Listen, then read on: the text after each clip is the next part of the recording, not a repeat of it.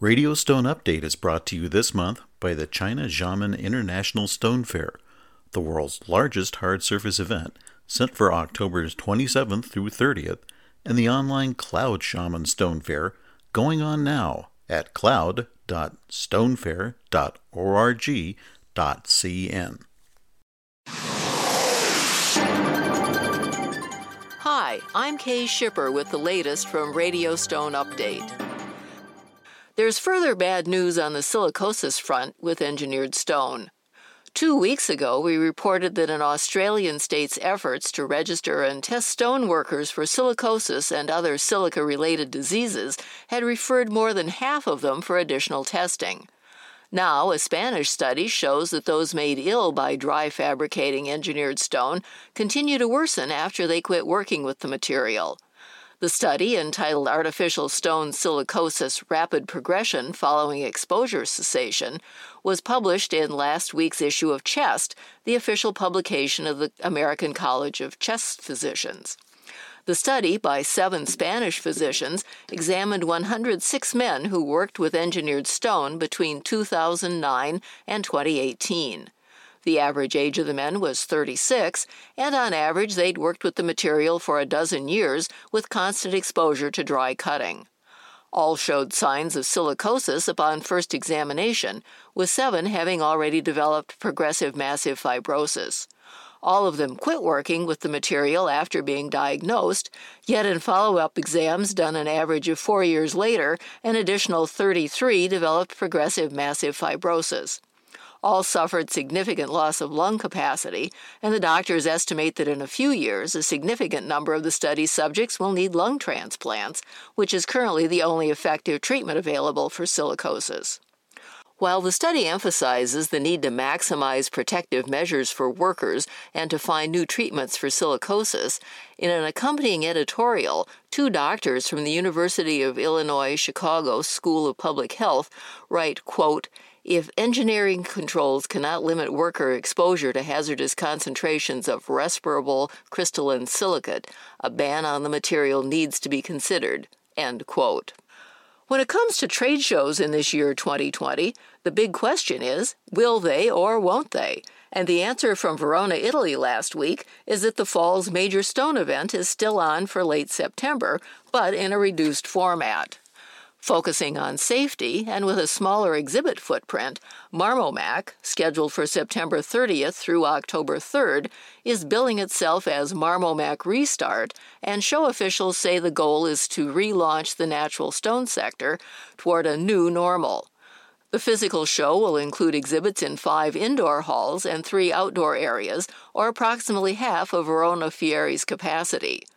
Marmomac will also offer digital connections for participants unable to attend due to travel restrictions. The show is developing tools to make virtual B2B meetings possible. Veronafiere CEO Giovanni Mantovani says one goal of the show is to start the recovery from Italy, where Marmomac is a leading sector event. However, it's also likely to be Eurocentric. European Union officials have dropped quarantine requirements for travelers inside the Union, as well as most other Western European countries, but restrictions on travelers coming from outside the Eurozone, including Brazil, China, and the United States, show no indication of easing. As many companies gear up for what they hope is a return to normal, some are making personnel changes. Making further changes to its executive suite, Norcross Georgia based Pearlman Group announces the appointment of Mark Simon as Vice President of Sales and Amy Lutz as Director of E Commerce and Marketing. Scott McClendon was named the company's new CEO last month. Simon will have responsibility for overall sales strategy and all Pearlman Group sales resources. Lutz has been tasked with accelerating the build out of Pearlman's omni channel approach to service customers, and she'll be responsible for all online and offline marketing strategies, platforms, tools, and resources. Pearlman is the owner of such brands as Grand Quartz, Regent, Granite City Tool, and Pearl Abrasive. Also, Dan Lyons is the new president of Chicago based Stone Services Group. Lyons has a background in commercial construction as a general contractor. He will initially focus on the commercial division of SSG as the company seeks to develop into a national organization of countertop installers and templators. He will initially focus on the commercial division of SSG as the company seeks to develop into a national organization of countertop installers and templators. In other changes around the industry, the Italian based porcelain slab company Laminam is undergoing a makeover of its image and branding. Leading the way is a new logo to complement the company's corporate identity and communication plan while playing on its past success. The new visual identity and communication plan was unveiled June 16th and is formulated to enhance Laminam's pioneering outlook and the aesthetic refinement of its collections, says Laminam CEO Alberto Selmi. The new logo consists of a monogram and the tagline Superior Natural Surfaces. Selmi adds that the creative process behind the new identity involved much reflection on the company's origins, values, and future. The monogram particularly ties the company's products to the world of style and fashion rather than the ceramic world. The new corporate identity is the first step in a series of innovations to be introduced in the coming months. They include the presentation of the company's new ranges via digital channels, an unprecedented and important expressive medium for Laminam. This is Emerson Schwarzkopf from Stone Update. Remember those days, really only a few months ago, when the big industry news was the huge load of new products from this year's trade shows? And then, remember any of those products? Remember uh, trade shows? Normal business hours? Normal anything? At Stone Update, we think the product class of 2020 deserves a better introduction. All of them get a new chance with the Reset 2020 special edition of Stone Update magazine set to go live next week. It's a collection of surfaces, services, machinery, tooling, and more from TISE KBIS and the Coverings 2020 show planned for New Orleans. Nobody can declare a do over for the first half of 2020, but we can start fresh for the stretch run to 2021. Keep checking your inbox next week with a link to Reset 2020 from Stone Update Magazine.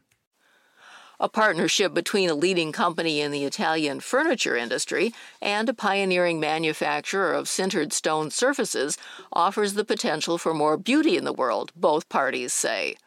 The partnership between Stosa Cucina and Neolith is expected to showcase the two brands' mutual passion for expert craftsmanship, material excellence, and sustainable design. Stosa Cucina was founded in 1964 and has developed a global reputation for the ever evolving aesthetics in the culinary space. Since its founding in 2009, Neolith officials say they've been looking to partner with like minded architects, design houses, and furniture makers to promote a better understanding of sintered stone and its potential.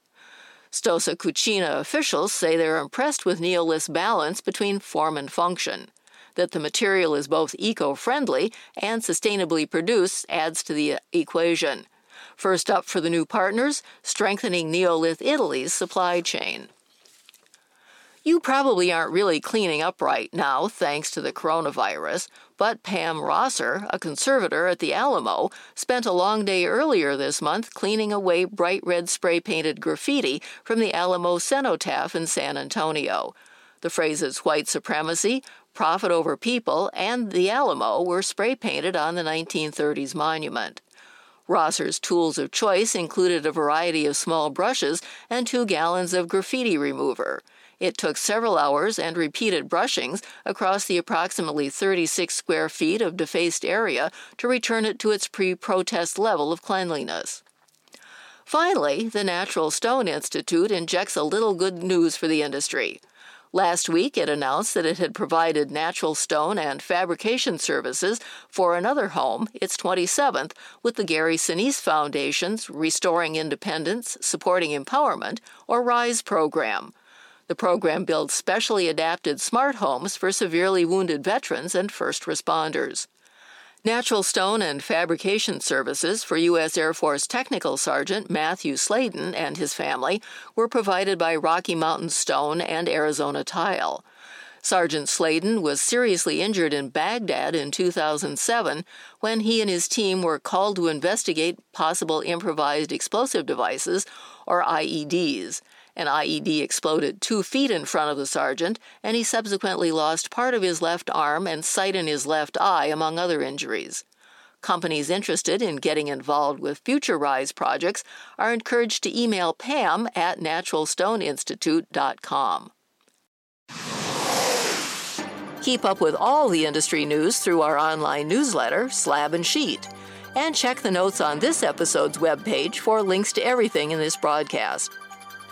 I'm Kay Shipper for Radio Stone Update, and we'll see you here again soon.